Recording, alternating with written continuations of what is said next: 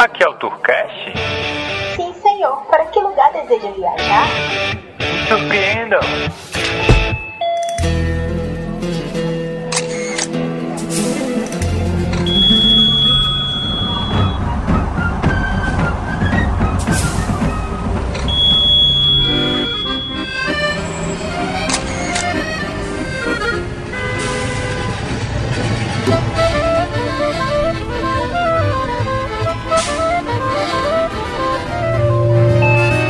Começa agora Tourcast.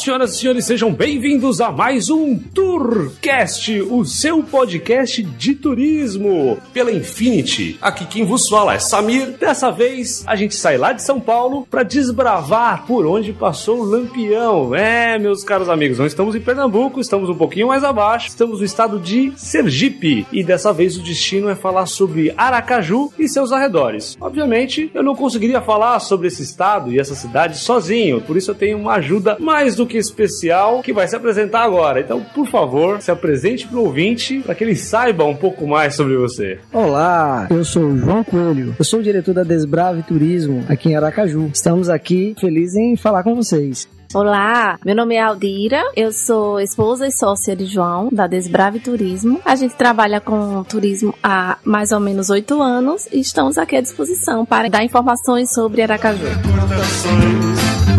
Das terras onde passei, andando pelos sertões e dos amigos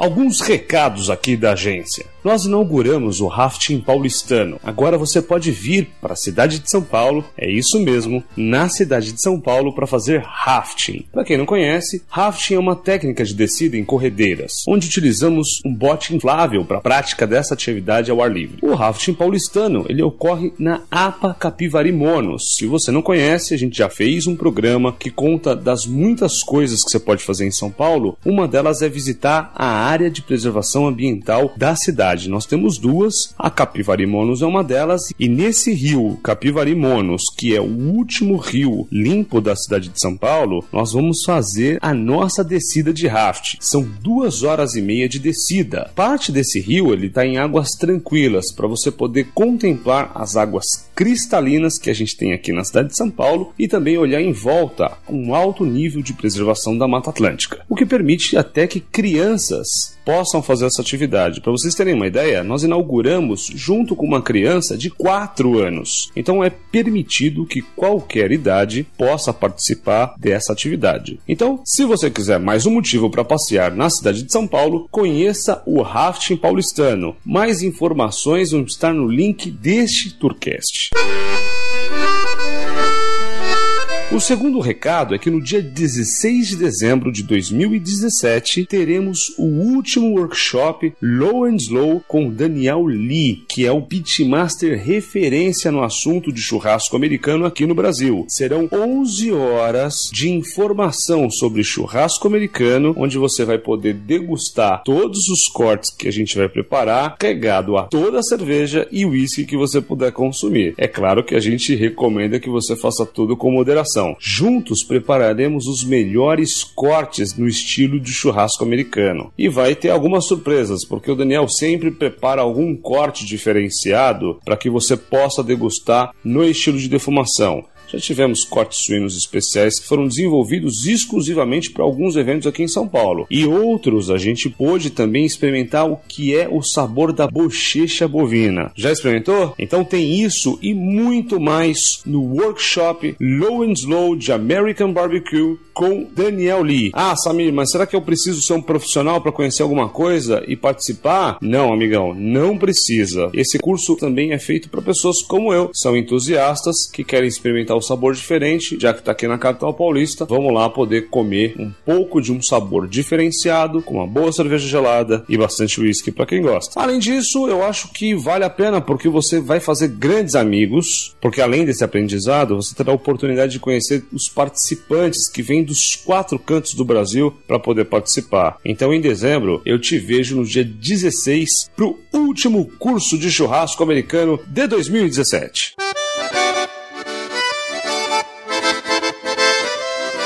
Último recadinho, eu sei que o Tourcast não está com a regularidade com a qual nós nos comprometemos quinzenalmente. Isso porque o foco da agência é o turismo e a gente usa a mídia podcast para poder passar informações para vocês, para que vocês tenham mais coisas para fazer, não só na cidade de São Paulo, mas no Brasil e eventualmente alguns destinos internacionais, como é o que vai acontecer em 2018. Em 2018 a gente vai ter dois grandes eventos, um deles vai ser a Copa da Rússia, então a gente vai fazer turmas aqui saindo do Brasil e também vai ter o concurso de churrasco americano lá no Tennessee. Então fica de olho na agenda de 2018 que muita coisa vai vir aí. Mas nós estamos também nos comprometendo para o ano que vem melhorar a nossa periodicidade de postagem do Tourcast, que esse ano foi um ano um pouco mais complicado, mas a gente já está se organizando para que o seu Tourcast volte a ser quinzenalmente para que você possa lá baixar as informações, tá certo? Se você precisar de alguma coisa, não se esqueça, contato arroba infinity.tour.br. Se você quiser passar alguma informação ou tirar alguma dúvida do Tourcast, também pode mandar um e-mail especialmente criado para essa finalidade, que é o tourcast.infinity.tour.br. Todos os endereços e links estarão no post deste podcast. E agora, fica aí com o destino Aracaju.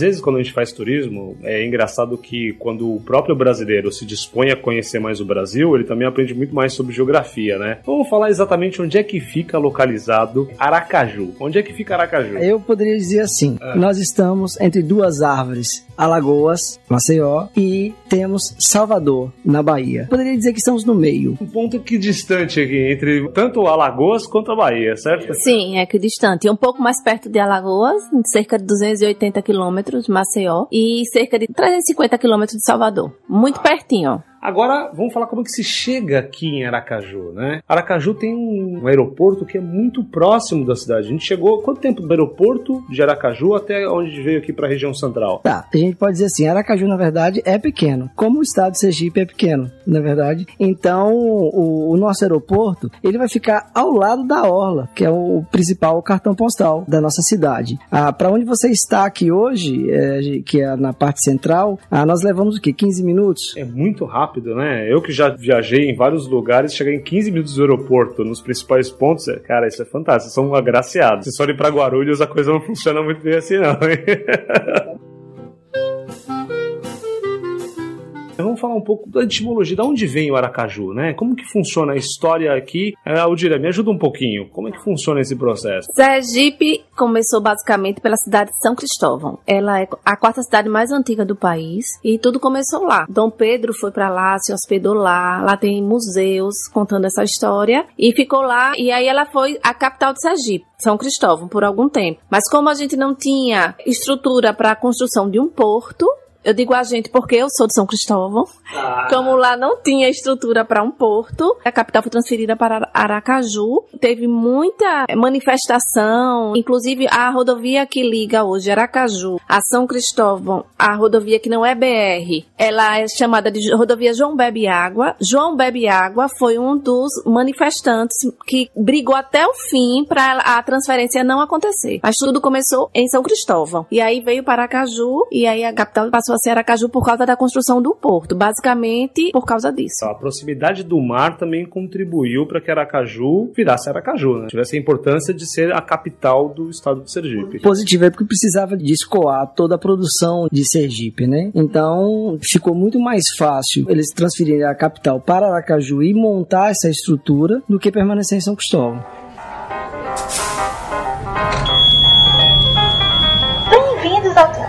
Turismo e Diversão ao alcance do seu player.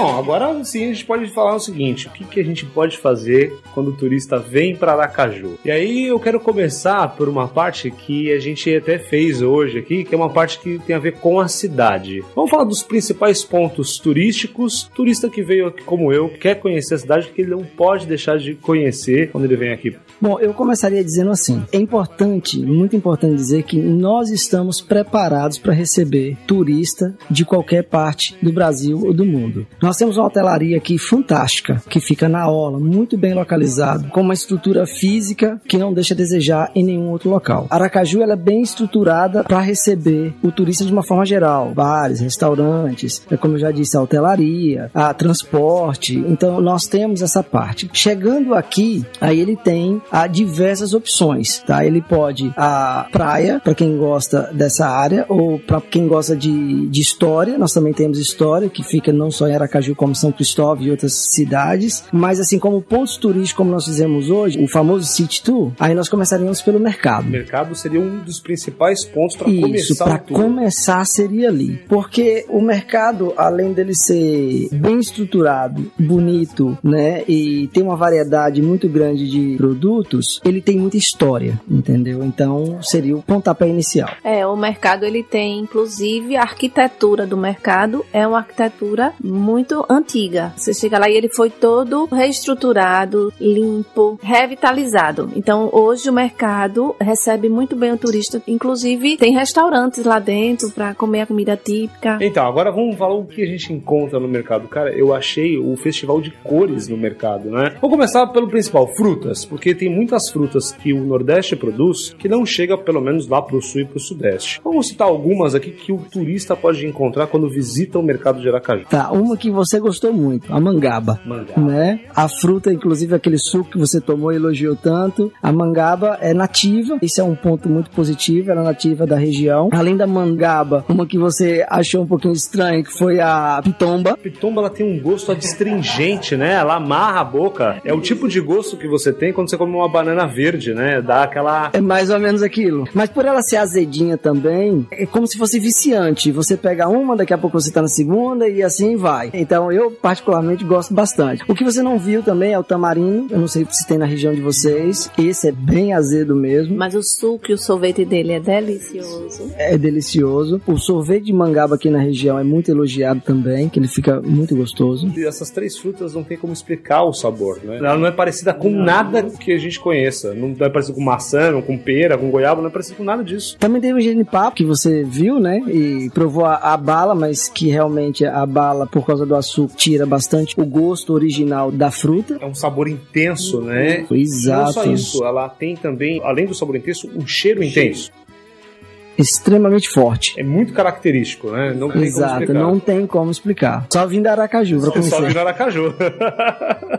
Ó, o que mais coisas a gente consegue encontrar no mercado, além desse festival de frutas, né? Outra coisa que você comentou que você gosta muito é a famosa manteiga de garrafa. Manteiga de garrafa você encontra também, que é muito bacana. Muita castanha. A castanha. Fala da Amendoim castanha. torrado, castanha. A castanha do caju, Ah, certo? sim, a sim. castanha de caju. Essa castanha a gente tem muito aqui no estado, porque a caju é uma fruta do Nordeste, né? Do litoral. E então a gente encontra muita castanha, muita tapioca, tapioca de várias formas. Você encontra a puba, que é a tapioca que faz um mingau, que é muito gostoso, e o bolo. Você encontra a farinha de tapioca que come com arroz e feijão, que o nordestino não deixa, não pode ficar sem. E você compra a massa da tapioca que faz o beiju. Essa tapioca que vocês ah, lá no sudeste está se encontrando muito, é o beiju de tapioca, que ficou muito famoso, né? Que você recheia como você quiser. Isso aqui em Sergipe, praticamente, eu acho que em todos os bairros, em todos os restaurantes, em todas as lanchonetes tem tapioca. Ou seja, é faz parte da economia gastronômica aqui. né? Positivo. E a outra coisa bacana é que você pode comer no café da manhã como você comeu hoje, mas se a gente sair agora, você vai ver em diversos lugares a tapioca. Qualquer hora que você for em algum lugar, você vai encontrar a tapioca pra comer. De manhã, à noite. E engraçado como a tapioca ela é democrática, né? Ela aceita coisa salgada, ela aceita coisa doce. Sim. Doce e salgada. Doce e salgada ao mesmo tempo? É, Ah, porque você pega o queijo coalho e coloca, por exemplo, a banana da terra junto. É uma delícia. rapaz. Uma delícia. E o queijo coalho com coco. Também. Com goiabada, que chama Romeu e Julieta, né? Faz também dentro da tapioca. Tudo isso come. Tapioca come com tudo. Sabor inexplicável. E ficou famosa porque é fitness, né? Ah, e também tem É isso. verdade, todas as academias estão fazendo esse negócio. Exatamente, é. Não tem glúten, né? Não tem pouco glúten, não tem a farinha branca, lógico. Outra coisa que eu observei lá é que a gente também tem muita, muito artesanato, né? Local, chapéus, rendas, cada renda mais bonita que a outra. É, aqui tem a, a renda irlandesa, que tem um grupo de mulheres na cidade próxima aqui, que é a Divina Pastora, que elas fazem a renda irlandesa. E essa renda é exportada para o mundo inteiro. Eu trabalhei com elas há algum tempo, então elas são, era um grupo que trabalha com encomendas internacionais. E aí você encontra no mercado. E dá um trabalho, né? Porque dependendo do que a gente viu lá, teve uma moça que estava mostrando pra gente que uma toalha de mesa demora três meses pra ser Sim, feita, por causa sim. de um ponto muito Exato, igual específico. aquela outra que é de sete meses pra poder fazer. Exatamente. E aí os preços têm a ver também com todo o trabalho empregado dentro desse processo. Vamos para outro lugar agora em Aracaju. Qual outro lugar que a gente pode recomendar para o turista conhecer? Tá, e tem o Museu da Gente Sergipana. É um museu novo, relativamente novo, e que vale muito a pena. É o Museu da Gente Sergipana. Então você vai entrar lá no bairro 13 de Julho, que é um bairro na Orla, que vem pelo Rio Sergipe, um bairro classe média alta, e o museu tá lá. Então esse museu precisa ser visitado para conhecer um pouquinho da história. E só complementando, ele é o segundo museu interativo. O primeiro é São Paulo. Olha aí, então ele já tem esse conceito tecnológico, né? Você tem computadores. Você interage. Rapaz, que fantástico. Além de você poder conhecer toda a cultura sergipana, porque não- você não restringe a um bairro específico, a uma região específica. Você consegue falar do sergipano por inteiro, né? Positivo, isso mesmo. Vamos para outro lugar agora, que a gente tem em Aracaju. Vamos pra Orla. Pô, a Orla é assim, é espetacular, né? A nossa Orla é muito bem estruturada. Eu, eu, na verdade, já tive alguns outros estados, conheci algumas outras orlas. Eu sou até suspeito em falar, apesar de não ser sergipano, eu sou mineiro, mas moro aqui há 24 anos. Eu acho a Orla mais bonita do Nordeste. Eu acho a Orla a melhor estruturada. Então, nós começamos aqui na Orla com a Praia de Atalaia, né? Uma praia muito conhecida, famosa, é onde se concentra toda a parte hoteleira da cidade e é onde você vai encontrar também muitos restaurantes. Então, assim, muito bacana. E o mais bacana de nossa aula é que ela tem para todos os gostos, todas as faixas etárias, todas as faixas sociais. Quem quer gastar pouco, vai lá e vai gastar pouco, vai comer bem. E quem quiser ir para um restaurante, alguma coisa mais gourmet, você também vai encontrar lá e não deixa a desejar. A gente que é de viagem, que viaja muito, a gente vê outros lugares, não deixa a desejar. Acolhimento, aconchego, o fato de ser tudo muito perto. Então você sai de um lugar, vai para outro sem precisar até na, na orla você não precisa de transporte. Então você estaciona seu carro e você vai ver tudo. Então lá também pode andar de bicicleta, andar de patins, tem quadra de tênis, tem quadra de vôlei, kart, tem um kart legal lá, pistas de skate, aí tem as feiras de artesanato, tem as feirinhas gourmet, que são as feirinhas, são as barraquinhas com comidas típicas deliciosas, e aí tem os restaurantes maiores que vendem comida italiana, churrascaria, comida oriental, pastelaria, frutos do mar, cafés, tudo você vai encontrar na Orla. A Orla, realmente eu sou suspeita, mas também posso falar assim, com propriedade, porque eu já conheço outros lugares. Então, lugares mais até famosos, capitais mais famosas, mas que a Orla, nossa Orla, não deixa a desejar. E a continuação da Orla é a Passarela do Caranguejo. Então, o caranguejo é o príncipe do local, e lá todos os bares vendem caranguejo, as pessoas se arrumam e saem pra ir pra Passarela do Caranguejo de noite. É point, Olha aí. muito bonito.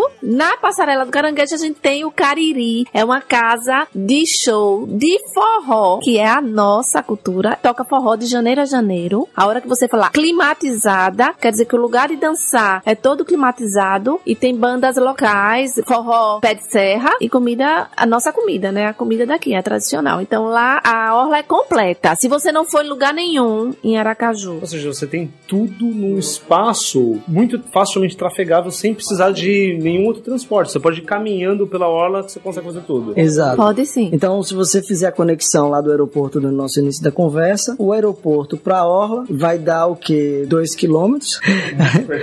Dois minutinhos. Dizer, a hotelaria tá toda ali, pronta pra você. Então, se você vier sair do aeroporto e ir direto pro hotel, que é pertinho, você não precisa de mais lugar nenhum, você não precisa de mais transporte. Basta você ficar caminhando pela Orla. Então, é muito bacana. A gente começou a falar da praia de Atalaia, que é uma das praias mais conhecidas, né? Quando você vem. Sim, a mais antiga, a mais Vocês estavam falando que é, não é a que vocês mais gostam pra banho, certo? É, na verdade, o que que acontece? Eu não sei como te explicar direito, mas assim, eu não sei qual é o fenômeno, mas o mar, ele vem se afastando, principalmente nessa área da praia da Atalaia. Então, você tem uma faixa de areia muito extensa até você chegar à água, entendeu? A nossa orla, ela já é larga. As ruas, elas são bem largas, aí vem o calçadão, que também é bem amplo, e depois começa a faixa de areia, então até chegar ao mar, tá bem distante. Então, é um local que te dá muito trabalho. Fica mais cômodo a gente utilizar as outras praias que ficam mais adiante. Legal. Vamos falar dessas praias aí que o turista pode conhecer, mas quando a gente falar mais adiante, a gente tá falando de 5 quilômetros de diferença, né?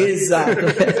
então a gente ficaria aí com a Aruana, depois a Praia do Robalo e o Mosqueiro. Essas são as praias onde você vai ter assim uma estrutura, porque assim nós falamos até agora de estrutura de bares e restaurantes, né? Aí você vem para a estrutura de barracas de praia, quando eu falo dessas praias, Aruana, Robalo e Mosqueiro. Aí você tem uma estrutura muito bacana de barracas para que você passe o dia. Elas geralmente nem todas funcionam à noite, nem to quase nenhuma. Então é só pro dia. É pra pessoa que saiu pra ir pra praia, Pra ir pra o sol. praia, exatamente. Então ela tá ali. é- é- a construção base é madeira, quase todas, mas quase todas elas muito bem estruturadas. Ele falou barraca, mas é um barraca-restaurante. Exato. São grandes, estrutura local de sombra, de banho de água doce. Algumas têm até parquinhos para crianças, música ao vivo durante o dia e o mar.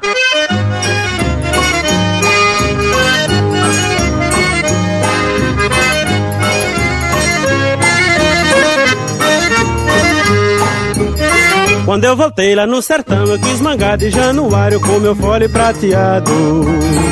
Só de baixo 120, botão preto bem juntinho, como nego empareado.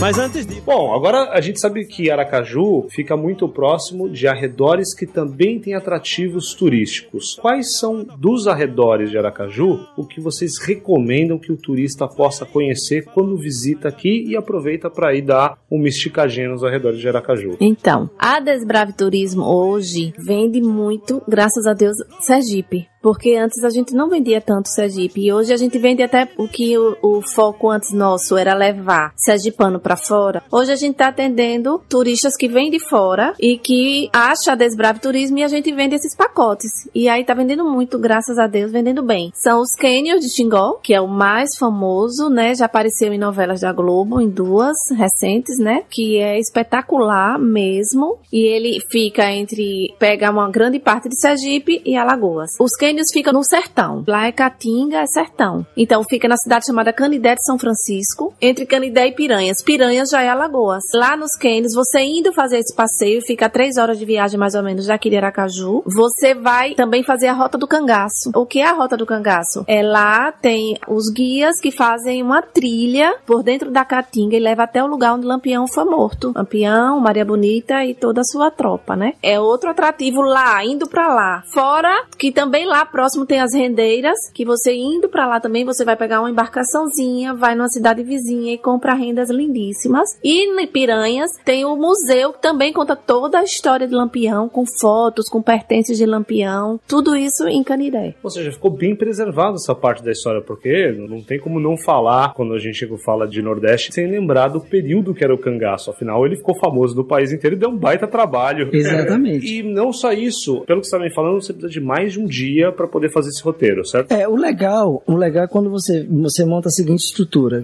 pelo menos um pernoite. Porque como a, a viagem, apesar de não ser tão distante como vocês estão acostumados em São Paulo, daqui de Aracaju para Canindé, como ela disse, são entre 3 horas e 3 horas e meia. Então, você tem o passeio em Xingó, fazendo o passeio dos cânions, que vai ter uma duração aí de duas horas, mais ou menos. Então, quando você vai calcular a viagem, 3 horas para ir, 3 horas para voltar, mais duas horas de passeio, o almoço, quase não te sobra tempo para visitar piranhas, entendeu? E aí não te dá tempo de você fazer o segundo passeio, porque na verdade esses passeios são divididos da seguinte forma: o do Canyon, ele é acima da represa e a rota do cangaço é abaixo da represa, de lados opostos, entendeu? E como o Xingó, o passeio dos Canyons é o mais famoso, então todo mundo que vem já vem meio que direcionado para ele e acaba se esquecendo desse segundo que também é muito bacana. E sem contar que lá também tem a visita hidrelétrica. Exato. E a hidrelétrica, ela é preparada para receber visitante. Então tem uma salinha com eles passam um vídeo contando toda a história de como foi feita a hidrelétrica. É linda a hidrelétrica, leva a gente a todas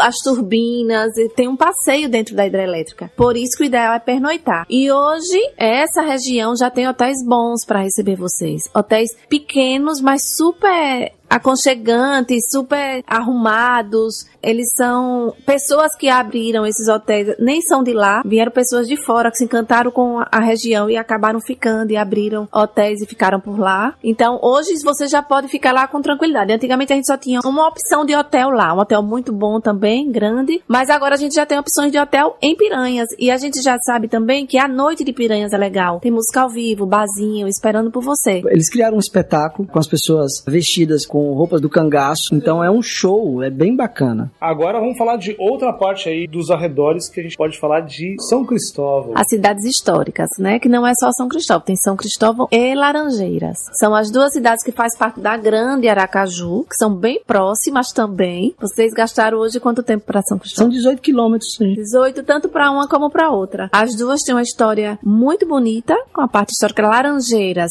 É muito forte a parte do quilombo. Lá tem comunidade quilombola, inclusive ainda, que é preservada, que tem toda uma história. E tem os museus afro, museus com a história de, de, de Laranjeiras. E São Cristóvão já é um pouco diferente. A história de São Cristóvão é porque, como eu comecei na, no início da nossa conversa, dizendo que lá foi a primeira capital. E lá tem dois museus. O Museu de Arte Sacra, o nome já está dizendo, é muita coisa sagrada. Santos, imagens, vestimentas de papas. É um museu. Inclusive, nesse museu a gente tem que calçar uma sandalinha especial para poder não arranhar o piso. O piso é de pedra, é muito bonito. O outro é lindo a estrutura dele porque ele é um prédio maior, todo preservado que está na Praça São Francisco, que hoje é Patrimônio da Humanidade, e é o museu histórico que a gente chama museu histórico, que aí conta toda a história, são várias histórias móveis e histórias lindas, quadros, personagens que foram importantes para a história Sim, também, sim, né? tá lá, sim. Muitas histórias e personagens que fizeram parte de toda essa história da gente. E sabe o que eu mais gostei? Pena que não se pode fotografar na parte de cima, né? Quando criança, eu lembro muito da história do Santo do Paulo. Sim, eu ia falar dele. Muito, né? Eu ia falar dele. Exato. Por quê? Porque era uma época que cobrava muitos impostos do Brasil. Era uma época aí, né? Hoje tá tranquilo, né? Diferente, muito diferente. E aí a galera, eles es- pegavam os santos que eram ou de barro ou de madeira, né? A grande maioria de madeira, eles esculpiam uma parte oca interna e eles escondiam dinheiro lá, ouro, pólvora. E como ninguém mexia nos santos, então ele passava batido. Só que uma coisa é eu saber disso na escola e nos livros, mas pela primeira vez eu vi um ao vivo, rapaz. Legal, né? É isso mesmo. Eu também descobri, eu morei nessa praça a minha vida inteira e eu descobri assim também, porque a gente estudava a história, aí a gente indo lá, a gente vê o santo, ele é oco por dentro, né? É muito interessante. Vocês viram no Museu do Sergipe? A gente viu no Museu de História, né? O Histórico, mas também existe Santo Pauoco no outro museu, que é o Museu de Arte Sacra. Isso. E aí eu louco pra fotografar, ai, não pode fotografar aqui em cima. Eu falei, ah, não acredito, pela primeira vez encontrei com Ah, um, inclusive tem uma história muito interessante em São Cristóvão. Essa praça tem um convento do lado, que é o convento de São Francisco, que ainda hoje tem freiras lá, né, que tomam conta, que preservam. O convento é muito, muito bonito, muito bonito, vale a pena conhecer. Tinha um túnel subterrâneo que ligava o museu até uma outra igreja, que é a Igreja do Amparo, que é uma uma igreja que era afro, era uma igreja que os negros frequentavam, era a igreja do Amparo e a igreja do Rosário. Esse túnel se via para os padres, eram os jesuítas, passarem para ajudar negro por causa da perseguição, por causa dos brancos. Então era um túnel subterrâneo. Inclusive depois, há algum tempo, encontraram, porque depois do túnel eu acho que eles aterraram, porque eu não sei essa parte da história, infelizmente, encontraram coisas no túnel, vestígios mesmo de que esse túnel existiu, como moedas, porcelanas quebradas. Dizem que não é proibido perfurar, porque hoje a praça é patrimônio da humanidade, mas que existia esse túnel, então faz parte da história. E é impressionante como a praça é bonitinha, porque onde você olha em 360 graus, todas as casas estão preservadas, as igrejas têm um nível de preservação, e ela é ampla, né? Uma praçona, né? Não é uma pracinha, é uma praçona, né? Exatamente. Não, e esse negócio de você entrar descalço, né? Então já fica um aviso pro turista. Cuidado com a meia, né? É verdade. Na hora que ela assim, eu tenho que tirar o tênis, eu falei, ufa, ainda bem que eu tô com a meia nova. Exatamente. Exatamente. Mas eu não sei se tem uma festa que acontece lá, né? Tem várias festas importantes. Essa Várias, eu que cidade. era só uma. Bom, a cidade ela é uma cidade muito religiosa, muito catolicismo, né? E vai ter uma festa agora que, que acontece 15 dias depois do carnaval, que é a festa do Senhor dos Passos. Essa festa ela atrai penitentes de todo o Brasil. A festa ela é indescritível. Eu sou de lá, todo ano tô lá. É uma festa que me emociona muito por você ver a fé, a penitência. Penitência. A do Senhor dos Passos tem passos. Por isso que é Senhor dos Passos. Cada passo, um grupo de canto para e canta todo em latim o passo. Aí o segundo passo, o terceiro passo, até o sétimo passo, se eu não me engano. Mas é impossível você acompanhar os passos próximo, porque a multidão não deixa. O grupo de canto passa porque eles são eles, eles, eles são direcionados e escoltados mesmo para passar. Mas é impossível você se movimentar. Quem tem fobia de muita gente não pode seguir a procissão nesse momento. Eu sigo a procissão no fim, quando já acabou os passos, quando o padre já deu a benção na outra igreja, porque a procissão é de uma igreja para outra. E quando o padre já deu a benção, porque a gente escuta porque eles instalam um sistema de som na cidade toda, então a gente escuta tudo, mas a gente não tem condição de acompanhar. E principalmente quando o andor do santo passa. É impressionante como é lindo. Todo mundo quer carregar, todo mundo quer segurar, quer tocar, quer ajudar. E todo mundo de roxo. A maioria dos penitentes estão com uma mortalha roxa, um vestidão amarrado na cintura. Alguma explicação, o roxo? O roxo porque a gente tá na quaresma. A cor da quaresma é roxa. Ah, é? É, sim. A cor da penitência. Mais uma que eu aprendi hoje.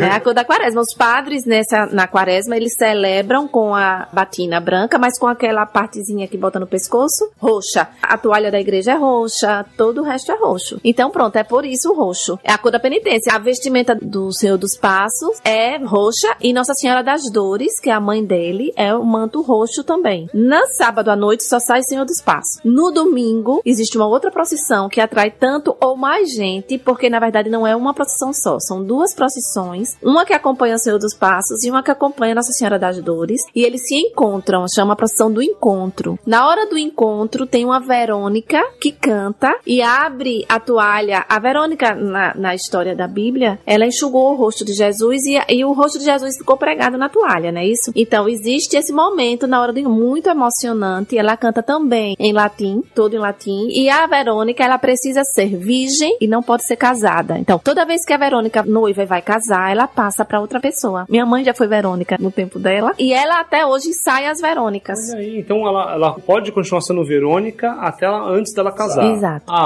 vai casar, tem que eleger uma nova Verônica. Não pode ser Verônica mais. E uma outra coisa também extraordinária, no início do canto, há uma multidão acompanhando. E o silêncio é absoluto. Pra poder ouvir. Pra- se, você, se você imaginar o tamanho daquela praça, né, que você viu É hoje, gigante, eu achei gigante. é, você olhando dali daque- de onde você estava, da parte de cima do museu, você não consegue encontrar um pequeno espaço aberto. É, ali é gente absolutamente 100% ali, naquela praça toda. Praça e ruas Pra, laterais. ah, praças e os que não ruas conseguiram laterais. chegar até a praça estão nas todas as ruas que dão pra praça estão cheias. E aí, quando ela começa a cantar, é como se aquela praça estivesse vazia. É impressionante. Isso. E aí, por que é uma procissão de penitência? Porque as pessoas pagam promessa. Todo tipo de promessa. Então você vê pessoas fazendo todo o percurso de joelho, você vê pessoas com coroa de espinho, você vê pessoas com cruz, você vê pessoas rolando no chão, você vê crianças, os pais com as crianças vestidinhas de roxo, geralmente geralmente a criança ficou doente por algum motivo e eles fizeram uma promessa pro Senhor dos Passos e vão pagar a promessa a ele. Geralmente depois da cura eles vão lá e pagam a promessa. E no final da procissão, que é muito interessante, todo mundo tira a roupa roxa e joga no andor do Senhor dos Passos. Todas as roupas roxas ficam lá, eles jogam. E tem um lugar enorme no lado da praça só para colocar vela. É tanta vela, é, você tem que ter cuidado com o cabelo, que quando eu era pequena eu tenho trauma, porque quando eu era pequena sempre eu sentia um cheirinho queimado no meu cabelo. Então muita vela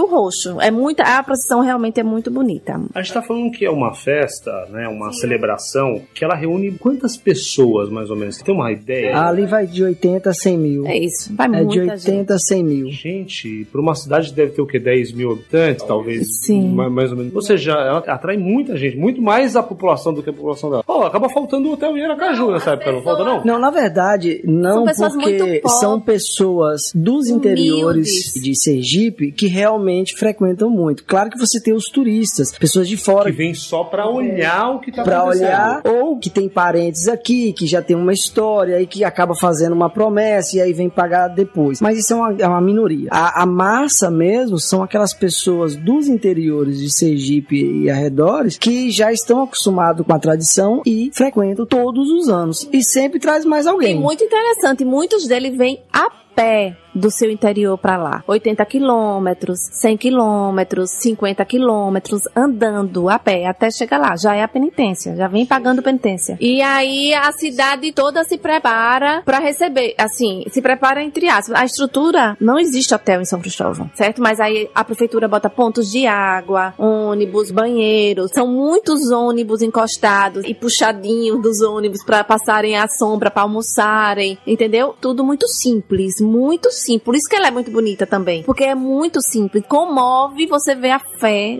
daquelas pessoas. Outra coisa interessante é que nessa época é proibido vender bebida alcoólica lá. É o promotor todo há muito tempo já e não tem. Geralmente hoje a gente vê as festas com depois tem uma banda, não tem. Não tem isso. Então a festa é só E religiosa. uma outra coisa bacana que é, é- ela acaba comovendo a cidade. Então, é como a Aldira falou, apesar deles montar a estrutura de ponto de água, banheiros, as próprias famílias, as residentes, ela abre esse espaço, elas ajudam, então cedem banheiro, montam a estrutura de água na sua própria casa para servir o penitente. Então, eu acho isso também muito interessante. Então, uma colaboração com a pessoa que veio até lá pra pagar uma graça alcançada, né? Exatamente. Então, né? na Igreja do Senhor dos Passos, que é uma outra igreja que tem lá, são a Igreja do Carmo. Porque é lá onde ficam os carmelitas, na Nossa Senhora do Carmo. E Tem duas igrejas, a igreja do Carmo Maior, que a gente chama do Carmo Menor. O Carmo Menor é do Senhor do Espaço. E lá ficam as promessas. Tem um museu, tipo um museu de promessas, que você também, o visitante vindo até lá, vai ter a oportunidade de conhecer. São feitos de parafina ou de madeira, pés, braços, cabeças, feitos de parafina ou de madeira, que é representando a sua graça, né? Alguém que tem um problema com a perna, com o joelho. Fotos de pessoas, muitas fotos de pessoas que vão lá e deixam depois como lembrança da graça alcançada. Você sabe que isso tá me lembrando, eu estive em Urubici, lá tem um lugar específico que as pessoas também vão lá pra, pra agradecer. Então tem muita gente que deixa a muleta lá. Sim, Ah, sim, tem isso lá tem também. Bastante. É. Da muleta. Conseguiu a graça, não precisa mais da muleta, deixa a muleta lá. Lá tem isso, sim. E, lá, e é muito bonito. E a- as duas igrejas, uma próxima da outra, as duas aí são os carmelitas que tomam conta. Na verdade, hoje, em São Cristóvão, são carmelitas. Eram franciscanos, mas hoje a E tá anterior carmelita. a eles eram as beneditinas. Bene- As irmãs beneditinas, que ficaram nesse mosteiro por muitos anos também. E agora quem tá são os o carmelitas. qual Oh, o sim. qual quem ficou quem ficou, Quem ficou lá, no enclausurada por um ano e oito meses, don- é irmã Dulce. Isso, a gente passou lá. Ela é de lá. Na verdade, ela ficou enclausurada no Carmo, mas ela é da. Ela era da ordem das irmãs do orfanato. Luiz, respeita Januário. Luiz, respeita Januário. Luiz, tu pode ser famoso, mas teu pai é mais tinhoso. E com ele ninguém vai. Luiz, Luiz, respeita os oito baixos do teu pai. Respeita os oito baixos do teu pai. Respeita os oito baixos do teu pai.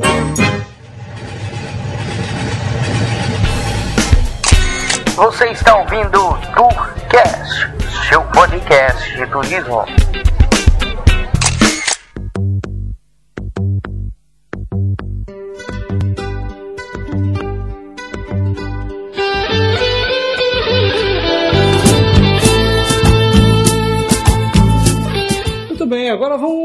Negócio, vamos falar de gastronomia. Delícia! Gostoso! Um dos prazeres da vida é comer. Exatamente. Vamos começar pelo café da manhã. O café da manhã do Sergipano, o que costuma ter, que o turista pode experimentar, que é comum o Sergipano comer de manhã? Vou falar com o professor de outra região, né? Então fica até mais fácil e a Aldira complementa. Eu sou um mineiro disfarçado de sergipano. Então, há muitas raízes. A gente tem aqui a macaxeira, o inhame, a batata doce, que também é campeã, e principalmente, mas aí já não é mais a raiz, seria a gente tem muito cuscuz, né? O cuscuz que é a base de, de milho, né? Para quem não conhece, a base de farinha de milho, que é assim, é o dia a dia. E aí vem o acompanhamento, que aí é os ovos, carne, né? Ou então só aquela manteiguinha de garrafa também resolve o problema. Essas coisas que emagrecem são boas, né? Exato.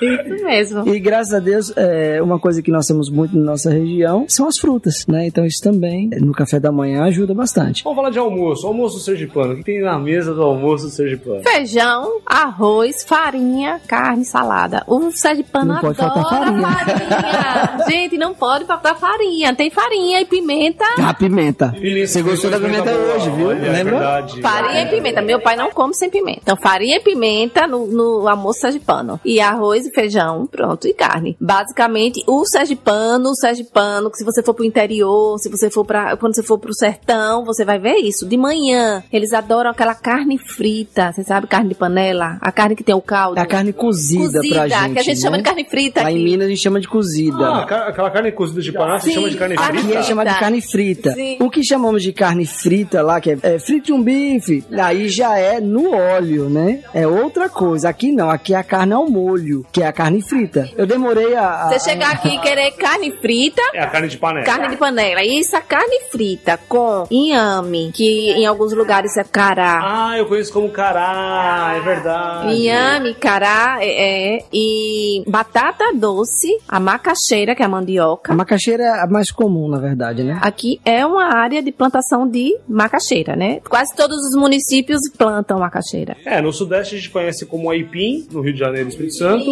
E Minas, mandioca. Mandioca, São Paulo também. A chama de mandioca aqui pra gente é a que faz a farinha, é a que não é própria pra comer. É a que é ralada, raspada pra fazer a farinha e prensada. Ah, existe, Existe- existe sim. a macaxeira e a mandioca. Então, ou seja, tem o nome mandioca aqui também, mas ele tem uma outra. Se refere a uma raiz mais forte. né? Exatamente. Aquele ácido que ela é prensada, que sai. Mas o tucupi lá. O... É, então aqui não tem tucupi. Ah, não tem tucupi. Ah, entendi. Ela sai a manipoeira, que é um caldo, que esse caldo é usado pra várias coisas. Ela é aproveitada pra várias coisas. Ela é tó- altamente tóxica, a manipoeira, nos primeiros 24 horas. A manipoeira seria o que? A folha da mandioca? Ela, a mandioca, quando ela é prensada na casa da farinha, ela sai esse líquido, que é a manipoeira. Ah, A folha da mandioca, em Lagarto, uma cidade daqui, que é no agreste do nosso estado, faz uma comida com aquela folha. então, eu tive no. Que norte. chama, você chama de tucupi. Pato com tucupi, eu acho que vende no Ah, Pará. Então, agora o ouvinte, desculpa, eu já viajei pelo Brasil inteiro, dá um certo nó. Mas se eu não me engano, é, o que a gente tem a folha faz a maniçoba. Pronto, aqui Lagarto tem a maniçoba. E o tucupi é o que? É o extrato quando você faz a prensa. A manipoeira. A manipoeira, se chama de manipoeira. Lá a gente chama o tucupi, que é o caldo que escoa da prensa. Então, alguns estados do norte desprezam o, o tucupi, mas outros estados aproveitam o tucupi. Ele é aproveitado pra várias coisas. É, em São Paulo a gente não aproveita nada, só faz a farinha e. Eu acho que nem sei se faz Tá a farinha perdendo também. um né? excelente agrotóxico, porque ele é um agrotóxico natural. Até 24 horas, né? Depois disso, ele já pode ser até alimento para animal. Então a manipoeira, ela é aproveitada para tudo. E adubo também, adubação também. Então, aí tem a mandioca, que é uma delícia com carne. Que aqui vocês vão ver muito, em muitas casas, principalmente no interior, de manhã ter raiz com carne frita, que é essa carne de panela. Ah, delícia, amo. E cuscuz. Aí o cuscuz você come com queijo coalho. Você pode rechear o cuscuz com carne seca. Banana da terra é Banana muito da terra também. é muito, a gente aqui come muita banana da terra. Tá, tá difícil agora de encontrar. Então tá ficando mais pro lado de Ilhéus, de, da Bahia, por causa do cacau, né? Da plantação do cacau. Mas aqui a gente come muito banana da terra de manhã. Mas sabe o que é interessante no cuscuz que eu experimentei de vocês? Ele, no final, ele, ele é um pouco mais seco e ele meio que esfarela quando você vai comer, né? Em São Paulo, o cuscuz paulista ele é diferente. Ele lembra uma torta salgada. Sim. Não sei se chegou a experimentar lá. Já. Tem aqui também? Não, aqui tem um lugar que faz o cuscuz paulista. Isso. Chama assim, porque é aquele cuscuz recheado, cheio de coisa, de tomate, de pimentão, de carne, de queijo, de tudo. Não, nosso cuscuz é puro. Exato. Aí você passa manteiga, bota leite, coloca leite com açúcar, faz aquele mingauzinho e todo mundo come. Manda ver. E manda ver. E aí o cuscuz aqui, tanto é feito da farinha que você encontra no supermercado, como quem tem plantação de milho, rala o milho e faz o cuscuz em casa. Exatamente. Fica ótimo também. Que aqui tem uma boa plantação de milho também, aqui em Sergipe.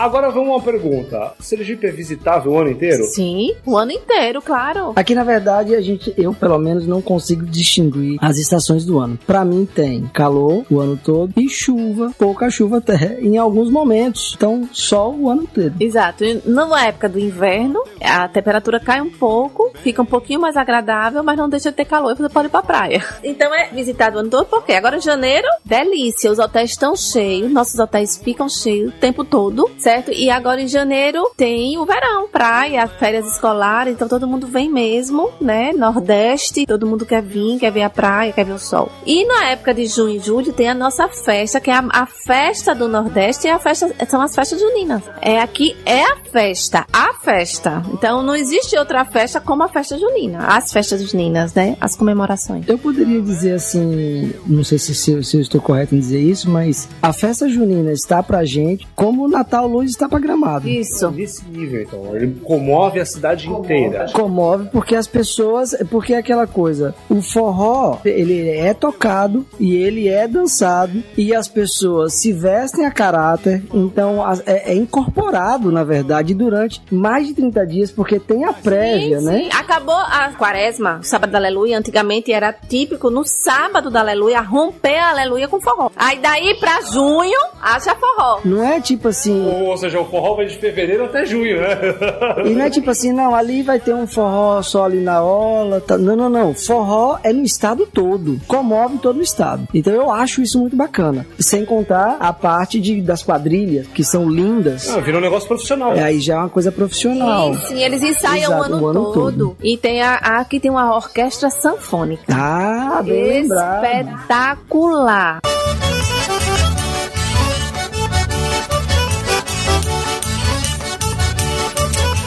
Assim, eu sou sergipana, adoro forró, mas eles tocam clássicos do forró, até forrós atuais, só sanfona. É muito lindo. É um período que eu particularmente recomendo e muito. Vim no mês de junho, na época de São João, e ainda temos os fogos. E o céu, ele acontece todas as noites ou ele de- meio que encerra a festa junina? Não, na verdade, os fogos, assim, as famílias compram, adquirem os seus fogos e aí vão soltar na Faz a fogueira na Faz porta de fogueira na porta de casa. e ali E vai os filhos, a família soltar toda comemora fogos. ali. Aí você tem, claro, em instância, você tem uma tradição muito forte de Que é o, o do, bar. do- o barco e as guerras de espada. Você já ouviu falar na espada? Ah, eu já vi. Às vezes Você já aparece viu? na- na- nas notícias da Passa, passa, sim, Exato. passa. A rede Dá, nacional. dá um certo medo aquele negócio ali, hein?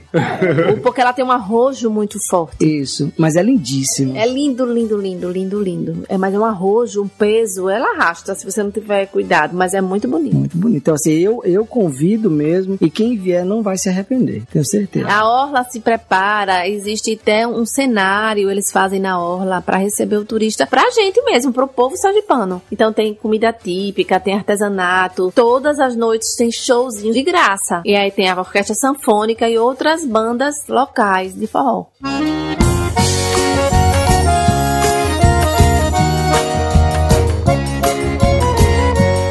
maravilha. Então agora a gente deu aí um sabor pro turista mais do que convidado está de conhecer Aracaju e Sergipe. né? Isso, saborear nossa cultura. De todos os pontos, né? Visual, religioso, gastronômico, ecoturístico, né? Sotaque! Nosso sotaque, que é lindo! Verdade. Pronto. Pronto, pronto. O ecoturismo, né? E, tem- e o próprio ecoturismo, né? Porque você tem atrativos naturais que são lindíssimos, né? Tem. Sim. Dá pra fazer bastante trilha. Eu acho que aqui é muito mais natureza, história do que outra, outras coisas, né? Coisa moderna. Você não vai ver muito, mas você vai ver muito isso, né? Muito, muita natureza, muita coisa linda. Aqui em Aracaju tudo é perto, porque Aracaju é pequena. Mas Aracaju tem tudo. Tudo que você quiser, você vai ter. Você vai ter comida boa, você vai ter lugar, Estadia. estadia boa, você vai ter diversão boa. E o custo, mais importante, o nosso custo não é um alto. custo muito competitivo para o turista que não tem um destino. Ah, para onde eu vou agora nessas férias? Anota Aracaju aí. E o turista que nos procurar, a gente tem como oferecer para qualquer bolso. Então, se o turista ele quer uma pousada, ele vai ter uma pousada. Se ele quer um hotel a nível 3 estrelas, que é o que a gente sempre procura, ele tem vários. Se ele quer um hotel mais luxuoso, também temos. Se quer um resort, também temos. Então, toda a parte de hotelaria a gente tem para oferecer. Outra vantagem grande de vir é ir a Salvador e a Alagoas, porque é perto. Então tem muita gente que faz isso. Tirou as férias, Faz uma vem, casadinha, né? Pode. conhece tudo. Se ele quiser vir passar alguns dias aqui em Sergipe, daqui a gente levá-lo a Maceió ou a Salvador e ele voltar de lá, também pode. É isso mesmo. Ah, uma coisa interessante que a gente esqueceu de falar quando nós falamos dos canyons, que é bem interessante, é que aqui tem uma estrutura de receptivo muito boa também. Então ele pega você no hotel e leva você aos canyons e devolve você ao hotel, entendeu? Você não tem problema com essa visita, você só precisa vir agendar e ir, mas você não vai ter nenhuma outra, a não ser que você queira alugar um carro. Que não seria, não seria necessário. Exato. Não é necessário, não é um desgaste. E um outro ponto precisa. importante que nós comentávamos ontem é, por exemplo, é a distância de São Paulo para cá nos voos. Você tem a maioria dos nossos voos são voos diretos, então com duas horas você tem Aracaju. Exatamente. E preços E, bons. às vezes com duas horas. E às vezes com duas horas. É verdade. É verdade. É, é, sério. Então não tem Exato, motivo e pra com você preços ficar aí, né? Eu tô indo esse ano, eu, tô- eu já, tô- já tenho três excursões programadas para São Paulo. Todos os três voos direto e todos os três na casa dos 500 reais. E de volta. Então você vai encontrar a mesma coisa de lá para cá. Vamos fazer um convite aí pro turista conhecer Aracaju. Então, ó, eu deixo aqui, eu não tenho mais o que falar. Você tem o ano inteiro para poder visitar, algumas datas para conhecer coisas que são fora do comum, que é no caso a festa que celebra São Cristóvão, São Senhor dos Passos, a festa junina. Se você não gosta, né, de tanta agitação, né, porque às vezes as pessoas não gostam de muita multidão, vem nos outros períodos, dá para visitar o ano inteiro. Agora faz o jabá de vocês aí, né? Fala o site, telefone. Bom, Desbrave Turismo. A gente te convida a desbravar o nosso Sergipe com o nosso site desbraveturismo.com.br. Você já vai ter os nossos contatos, já vamos ter já um- esse primeiro contato. E o que você precisar, a Desbrave Turismo está aqui para te oferecer. Pronto, nossa missão é agradar o turista. Nós vamos trabalhar, cuidar de você. Venha que a gente vai cuidar de você. Deixa o resto em nossas mãos. Seu sonho, nossa realização. Isso aí. E quando vier de São Paulo, vocês vão vir com a Infinity e a gente vai encontrar com o pessoal da Desbrave aqui. Com a gente certeza. desbravar os cânions do Xingó, a- o mercado. Ah, que mercadão aquele. Bacana. E a gente gostaria da Desbrave agradecer, né? Claro. Essa oportunidade, agradecer por estar falando da nossa terra, por estar mostrando, você ter vindo aqui conhecer, isso é uma honra pra gente e a gente recebe com o maior prazer. Então, venha você, turista, conhecer um pouco de Aracaju, Sergipe, venha conhecer mais o Nordeste, venha descobrir o Brasil, né? Já descobriram o Brasil há 500 anos por um estrangeiro, agora tá lá de você, brasileiro, descobrir o Brasil, né? Muito bem, muito bem colocado. Isso aí, gente. Então, vejo vocês no próximo Tourcast. Tchau! Valeu, tchau, tchau, obrigado.